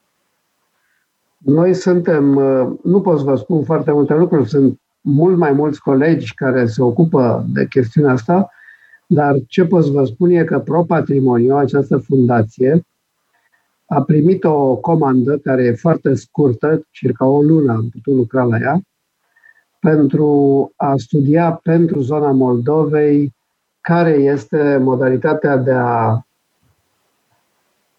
uh, da niște soluții pentru un turism cultural. Cererea a fost formulată de BERD, deci de banca cunoscută. Ideea era să vadă unde, aș put, unde ar putea să plaseze niște bani ca turismul cultural să devină o, uh, cum să zic, o nișă care să fie într-adevăr luată în uh, serios de către consumatori, pe de o parte, și pe de altă parte să studieze dacă cumva ceea ce este acum într-un flux foarte puternic, cum sunt toate traseele la mănăstiri sau fie cele pictate, fie celelalte, sunt singura modalitate de a face turism și dacă e și o modalitate corectă, echilibrată. Și cu ocazia asta, noi am introdus în studiu ca element definitoriu ideea de conac, ideea de rețea de conace care ar putea să formeze drumuri între ele interesante și în același timp transformarea unui turism care ține de uh, consumarea multor kilometri și a multor obiective în timp scurt, Adică vedem trei mănăstiri în aceeași zi și încă trei și după aia ne-am zăpăcit, într-o, într-un turism în care să stai câte 3-4 zile într-un loc și să poți să studiezi mai mult și să înțelegi despre ce e vorba cu locul respectiv, cu cultura și așa mai departe. Și atunci conacul, în imaginea pe care încercăm noi să o dăm și să o explicăm prin justificări foarte clare și interviuri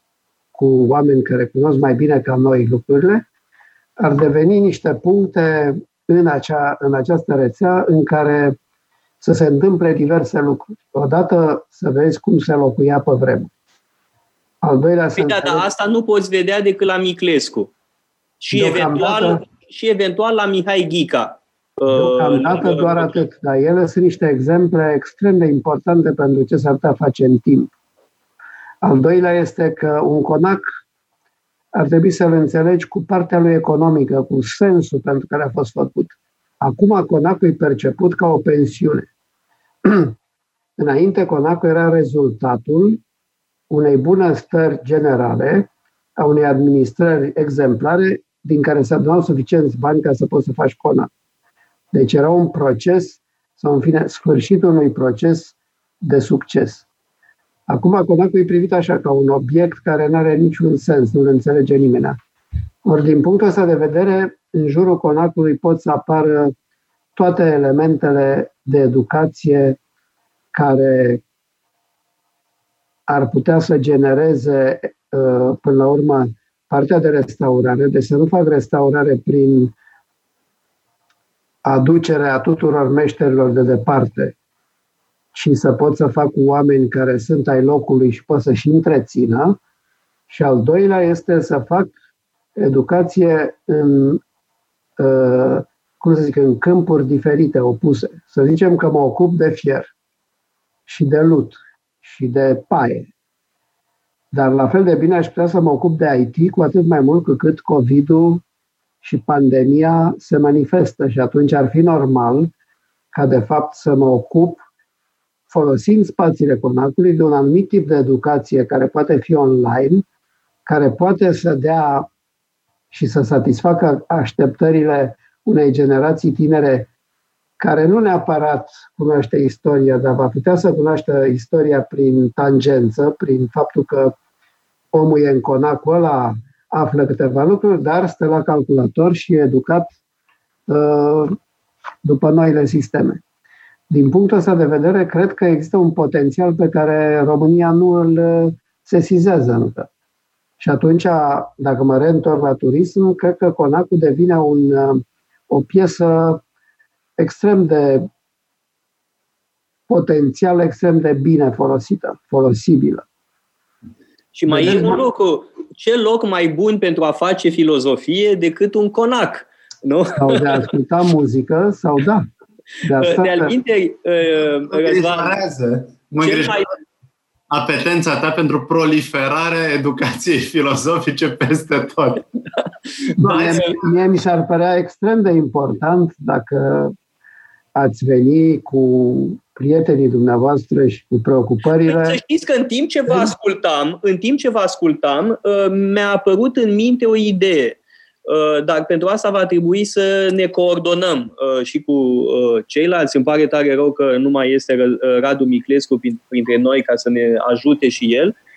Am putea face cursuri mergând de la un conac la altul. Uh, pentru că în timpul verii, uh, ce făceau membrii acestor familii? Bun, sigur că înainte chiar stăteau uh, boierii moldoveni de acum două secole, stăteau în, permanent la Conac. Aproape tot anul stăteau la Conac și de, de acolo își exercitau puterea locală. Uh, în vremurile uh, tatălui meu, în timpul tinereții tatălui meu, nu mai era vorba de așa ceva, evident, însă el petrecea toată vara la Conac, uh, la Dumbrăveni, foarte aproape de Călinești, și de acolo mergeau la ceilalți. Mergeau în vizită la Caligari de la Huțani, mergeau în vizită la um, Călinești, la familia Miclescu, mergeau în vizită la Vârful Câmpului, unde era un conac Moruzi, uh, la, unde și era, da. Uh, mă rog, proprietar Lulu Balaiș, uh, mergeau de colo-colo. De altfel, trebuie să înțelegem că asta era lumea lui Eminescu. Tatăl lui Eminescu era administratorul moșiilor unuia dintre cei mai mari boieri moldoveni, și anume Balș.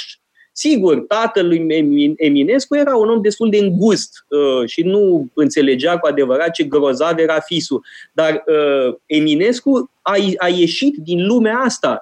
Uh, nu degeaba el era uh, directorul uh, și redactorul șef, mai exact, al ziarului celor care uh, susțineau ziarul Timpul, adică tocmai aceste uh, familii uh, pe care le-am evocat uh, acum. Deci ar fi o idee bună să mergem de colo-colo și aș mai vrea să spun ceva. Uh, cel mai mare filozof uh, român avea un conăcel, că nu era cine știe ce conar, uh, și anume Constantin Noica, avea un conăcel aici, uh, nu departe, uh, aproape de uh, Alexandria, da? la doi pași de Alexandria, în Teleorman. Uh, e cam de la brat, e trist locul respectiv. Am fost să văd uh, conăcelul lui uh, Noica și e într-o stare lamentabilă. Uh, dar uite că și Noica a avut un asemenea proiect și el s-a gândit la un moment dat în tinerețe uh, să uh, facă o școală Uh, de filozofie la el, la conăcelul lui de, la, uh, de lângă uh, Alexandria, la conăcelul lui din Teleorman. Deci, cred că ar trebui să ne inspirăm din aceste modele. Eu regret că nu mai am conacul familiei, nu mai există, efectiv, este ras de pe fața pământului, al minte aș face lucrul ăsta, mă rog, o parte din an, probabil. Dar haideți să ne gândim dacă am putea face ceva uh, realist uh, în acest sens. Mie mi se pare foarte normal ceea ce spuneți și vreau să vă spun că Pro Patrimonio, această fundație care încearcă să susține tot ce vorbim noi, a hotărât să-și pună fibră optică în toate locurile în care acționează uh, și să facă posibilă o viață de tipul ăsta și dintr-un motiv care ține de o chestiune practică. De exemplu, în Anglia, uh, educația pentru arhitectură și restaurare nu se face numai în anfiteatru. Grupurile de studenți merg din castel în castel sau conac sau reședință nobiliară și cursurile se desfășoară utilizând locul, explicând fiecare uh, obiect prin felul cum e folosit și relațiile dintre aceste obiecte. Și atunci fixarea cunoștințelor și poate cunoștințele laterale legate de destinația unei camere, a unei biblioteci, a unei săli de teatru și așa mai departe, devin toate mult mai bine legate. Ori ideea asta de a face, de a echipa un conac care să poată să primească filozofi, de a putea să aibă un pian unde poți să asculti muzică și așa mai departe, este o chestiune absolut normală pentru uh, o perioadă de pace. Adică dacă țara nu are probleme, ar fi absolut normal ca lucrurile astea să fie folosite. Dar uite, Radu Miclescu nu avea pian la Conac. Mare lipsă. Da, da, în ultimele perioade, adică ultimul, ultimul an, am discutat foarte mult și urma să achiziționăm un pian. Când am ajuns la uh, Copenhaga, la ambasadă, primul lucru pe care l-am făcut a fost să achiziționez un pian pentru ambasadă, pentru că da. Uh, teoria mea este că o ambasadă fără pian este ca un camembert fără vin roșu. Uh, e inacceptabil. Da. Și am cumpărat un pian și, de-al în Ministerul de Externe asta a creat valori foarte mari și erau mai multe școli de gândire. Era o școală de gândire care spunea, doamne, paleologul extraordinar, uite ce înseamnă un intelectual, cumpără un pian pentru ambasadă, ce frumos. O altă școală de gândire spunea, paleologul e un imbecil, ce prostie, cum să cumpere un pian în loc să cumpere o mașină nouă sau ceva de genul ăsta. Și mai era o altă școală de gândire care era neutră. Nu considera nici că paleologul e nemaipomenit, nici că paleologul e un imbecil, ci considera că dacă paleologul a vrut un pian și s-a luat un pian, înseamnă că are spatele foarte tare. Erau trei școli de gândire și trebuie să spun că pianul a schimbat cu totul dinamica ambasadei. Da? Un pian cu ambasadă, un, pardon, o ambasadă cu un pian uh, funcționează cu totul altfel. De-al e un uh, prieten, uh, Cristi Gheorghe, care îmi scrie mesaje, cred că ascultă cu interes emisiunea noastră și îmi spune că ar trebui, pe lângă cursuri, să facem și uh, serate dansante. Eu nu sunt un mare amator de serate dansante, dar uh, în perspectiva asta, sigur că un pian ar fi extrem de important. N-aveți pian la Țibănești? Uh, n-am pian la Țibănești, dar e primul lucru care va, va fi acolo după ce reușesc să termin chestiile de bază. Dar vreau să vă mai spun ceva. Dumneavoastră, când ați devenit ministru, ați fost uh, ați facilitat, ați fost prima persoană care ați facilitat achiziția casei Mincu, care e sediul Ordinului Arhitecților de pe strada Pictor Verona. Pentru că pe A, eu am aia... făcut asta? Eu am, am o, un merit în sensul ăsta? Păi da, pentru că noi eram într-un... Am, eu am uitat complet. eu urma să declanșez un proces împotriva dumneavoastră, împotriva Ministerului Culturii, v-am explicat speța și ați putut înțelege imediat că un proces, pe lângă că se va pierde, adică că noi îl vom câștiga, dar va dura ani de zile, ar fi împiedicat și dezvoltarea Ordinului Arhitecților, așa că ați acceptat o cale amiabilă. Casa a fost cumpărată de, cu banii tuturor arhitecților din țară și restaurată și când am putut, am cumpărat un pian. Și acum acolo există un pian și datorită lui foarte multe întâlniri care au putut să aibă loc au căpătat o dimensiune, uh, cum să zic, remarcabilă și când eram președinte și aveam acolo sediu, impusesem o regulă foarte amuzantă. Aveam un uh, om care cânta, era pasionat de Bach și am spus că are voie să vină oricând și să cânte, să studieze acolo cu condiția să deschidă ferestrele ca să se aude în cartier un da. sunet Frumos. Am impresia că asta a funcționat. Da, n-ați pus o plăcuță la Ordinul Arhitecților că am un merit în direcția asta, da? Trebuie pus acolo o plăcuță. Sau... da. Să știți că Eduard Niculușcă, um, da. îl știți evident și cred că îl știe destul de multă lume, a făcut un lucru minunat la începutul uh, pandemiei, punea muzică în fiecare seară, la 8 jumate, dacă nu mă înșel, da. punea muzică și se auzea Bach, Beethoven, Mozart, în cartier, muzică de Paște pentru înviere. Da, da. Era minunat. Era o încântare. În loc de manele, ascultam uh, muzică minunată uh, și uh, cred că până la urmă cineva a făcut o reclamație că în ultima vreme n-am mai auzit uh, muzică și ne lipsește foarte mult. Aia, e anul Beethoven, acum se poate relua. da. Uh, care ar fi diferențele între conacele din Moldova uh, și cele din Muntenia, Oltenia, Uh, evident uh, Transilvania. Există diferențe stilistice și de unde provin? Cred că în ultima, ultimii ani cât m-am plimbat așa, n-am văzut tot ce trebuia văzut, dar mi-am dat seama de o caracteristică pentru conacere din Moldova pe care le, nu prea le apreciam înainte dar care m-au surprins prin acuratețea stilistică în ceea ce privește expresia neoclasică.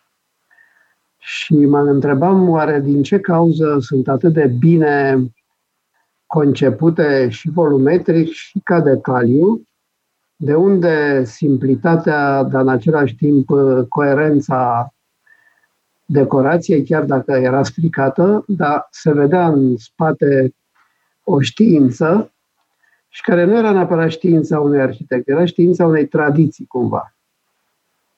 Și explicația cred că ar putea fi cea că influența foarte mare venea dinspre Polonia și dinspre un bazin uh, cultural. Și Rusia, și probabil. Economic. Probabil și Rusia. Rusia și Polonia, care aveau o legătură mult mai puternică cu Occidentul pe meridianul acela, adică pe, de fapt pe paralela aceea, decât prin via București, uh, Sud, uh, Bulgaria și așa, și că toate, toate cunoștințele se transmiteau în felul ăsta. Și chestia asta face ca o serie întreagă de biserici, chiar nu cele mai importante, dar arhitectura în general să aibă o constanță de calitate și ținută, pe care un oraș ca Botoșani îl transmite imediat, adică încă îl mai simt și acum. Dar pentru Conace este o chestie clară. În țara românească, probabil că lucrurile sunt mai amestecate și uh, lăsând la o parte Hereștiu, care este extraordinar și unic, pentru că e o clădire din piatră și cu o concepție foarte interesantă, sunt conace destul de diverse, destul de diferite ca expresie. N-au acea tentă generală pe care au cele din Moldova. Cel puțin asta e percepția mea, poate că nu e 100%. Da, trebuie spus că uh, conacul de la Herești e o absolută minunăție, foarte veche, secolul XVII, dacă nu mă înșel, da. Uh, și, din păcate, moștenitorii nu au reușit să facă ceva uh, Uh, mă rog, pentru comunitate acolo. Da? E, e, mie îmi pare foarte rău și Acum, îmi, pare fiecare rău, îmi pare rău de fiecare dată când văd că uh, moștenitorii unor asemenea minunății nu uh, reușesc să le transmită, nu reușesc să le convertească într-un serviciu public uh, pentru comunitate. Eu cred că uh, rolul uh, acestor familii este să perpetueze o tradiție, să ducă mai departe Uh, un tezaur uh, uh, moștenit, da? să ducă mai departe o moștenire. Și mă întristează de fiecare dată când văd că lucrul ăsta nu se întâmplă. Și mi se pare extraordinar că lucrul ăsta se întâmplă la Țibănești, se întâmplă la Călinești, să vedem cât va mai dura. Eu prima dată când m-am dus la Călinești era pe 15 ianuarie 2009 și am scris în cartea de oaspeți acest conac este un triumf al civilizației și după aia am citat formula mamei lui Napoleon Bonaparte, purvu că să dură, da? Să, să sperăm că lucrul ăsta va dura. De asemenea, conacul lui Mihai Ghica de lângă Focșani, tot așa, să sperăm că va fi un centru, da? un centru cultural pentru comunitate și pentru cei care își doresc să vină acolo mai de departe. Mai e un conac fabulos în Muntenia, unul dintre cele mai frumoase, și anume Goleștiu, da? conacul familiei Golescu, care nu a fost transformat în secolul XIX, pentru că cele mai multe au fost transformate în secolul XIX. Și al dumneavoastră de la Țibănești, și conacul lui Miclescu de la Călinești, Uh, conacul uh, Goleștilor este un conac de dinainte de influența occidentală da. și de aceea este absolut unic în țara românească și, din fericire, există acolo un muzeu un muzeu pe care îl recomand tuturor. Cred că în curând va trebui să punem capăt emisiunii. Vorbim deja de multă vreme. A, cred că am mai putea vorbi câteva ore în șir fără să Uh, pierdem uh, interesul pentru lucrurile astea atât de uh, interesante și de frumoase. Răzvan, poate ai tu o ultimă observație, o concluzie? Sigur, regret că ne-am oprit aici după două ore. Ar fi trebuit să vorbim mult mai mult, pentru că am aflat, sunt convins cu toții, lucruri excepționale despre această rețea a conacilor despre care se vorbește prea puțin și care, într-adevăr, nu sunt valorificate așa. Acum, pentru încheiere, mai vreau un lucru să vă comunic, și anume că lansăm un site, un site care se cheamă Batem Fierul la Conac, acum la sfârșitul lui noiembrie, și acolo s-ar putea să se afle destul de multe lucruri și în acest site vor fi și online ziarele culturale ale Țibăneștiului, din care aici aveți uh, câteva exemplare. Aha. Uite, Răzvan, să publici, te rog, un uh, eseu despre Spinoza în, în ziarul cultural al Țibăneștiului. Da. Eu, eu sunt care... foarte mândru că am, am uh, ținut o conferință la Țibănești. Da. Și uitați, aici există o schemă care... Harta școlilor de vară, da. da exact. Și atunci mi se pare că pe site-ul ăsta care îl pregătim, ar putea ca ascultătorii dumneavoastră să poată găsi tot felul de lucruri interesante și vă mai arăt aici ceva, apropo de chestiunile practice.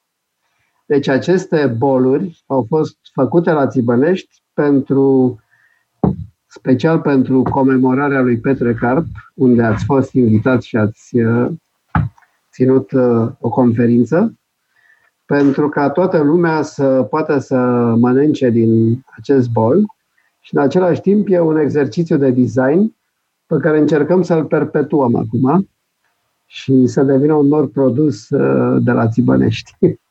Da, da, și nu uitați să introduceți uh, cursurile, cursurile de filozofie, că cu fierăria, cu dulgheria, cu tâmplăria am înțeles. E foarte important. Dar uh, nu uitați de o lecuță de filozofie, da? că făcea parte din modul de viață uh, de la aceste conace. Petre Carpe era foarte cititor de filozofie. Ce autori îi plăceau? Schopenhauer. Schopenhauer. Era Schopenhauerian, evident. Era Schopenhauerian ca toată junimea. Da, da, uh, bună. Deci trebuie să facem acolo cursuri despre Schopenhauer. De-al minte, uite, Răzvan Ioan va ține în curând Uh, la sfârșitul lunii octombrie, pe 20 și ceva octombrie, începe cursul tău despre Schopenhauer și Bergson. Uh, abia aștept uh, să-l aud. Uh, bine, uh, deja am depășit puțin. Uh, vă mulțumesc foarte mult uh, pentru participare. Uh, mulțumesc, evident, și ascultătorilor pentru fidelitate uh, și uh, interes și vă dau întâlnire săptămâna viitoare, tot așa, uh, la ora 1, la Metope. Mulțumesc! Mulțumesc!